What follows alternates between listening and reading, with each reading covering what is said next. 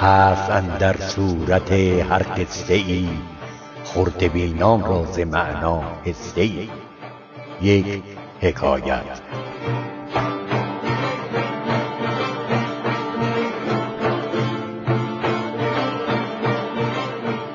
زمانی که بچه بودم باغ انار بزرگی داشتیم.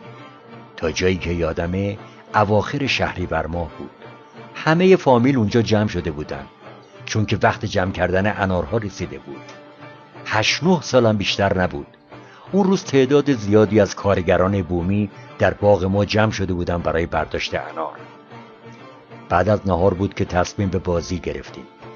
من زیر یکی از این درختان قایم شده بودم که دیدم یکی از کارگرهای جوانتر که اسمش قلی بود در حالی که کیسه سنگینی پر از انار در دست داشت نگاهی به اطرافش انداخت و وقتی که مطمئن شد کسی اونجا نیست شروع به کندن چاله کرد و بعدم کیسه انارها رو اونجا گذاشت و دوباره اون چاله رو با خاک پوشوند.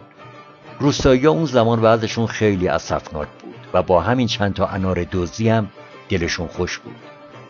تو دلم گفتم انار ما رو میدوزی سب کن بلایی سرت بیارم که دیگه از این کارا نکنی. بدون اینکه خودم رو به اون شخص نشون بدم به بازی کردن ادامه دادم. به هیچ کسم چیزی در این مورد نگفتم. غروب که همه کارگرها جمع شده بودن و می‌خواستم مزدشون رو از پدرم بگیرن منم اونجا بودم. نوبت رسید به قلی که انارها را زیر خاک قایم کرده بود.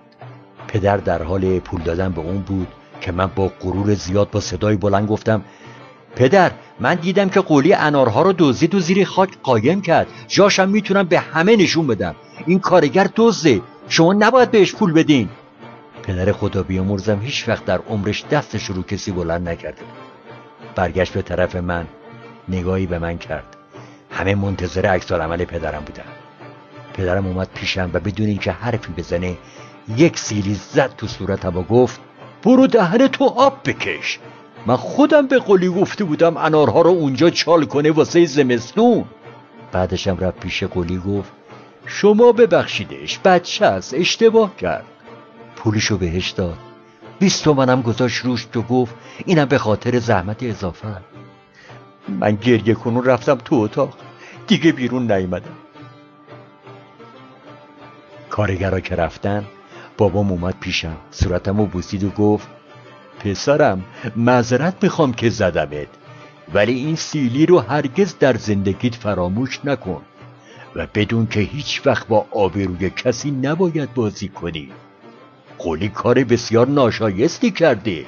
اما بردن آبروی مردی جلوی فامیل و در و همسایه از کار اونم زشتره. شب همون روز قولی اومد. در حالی که سرش انداخته بود پایین و بود پشت در کیسه ای دستش بود.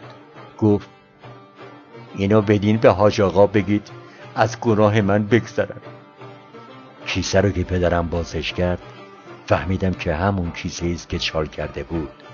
به اضافه همه پولایی که پدرم بهش داده بود.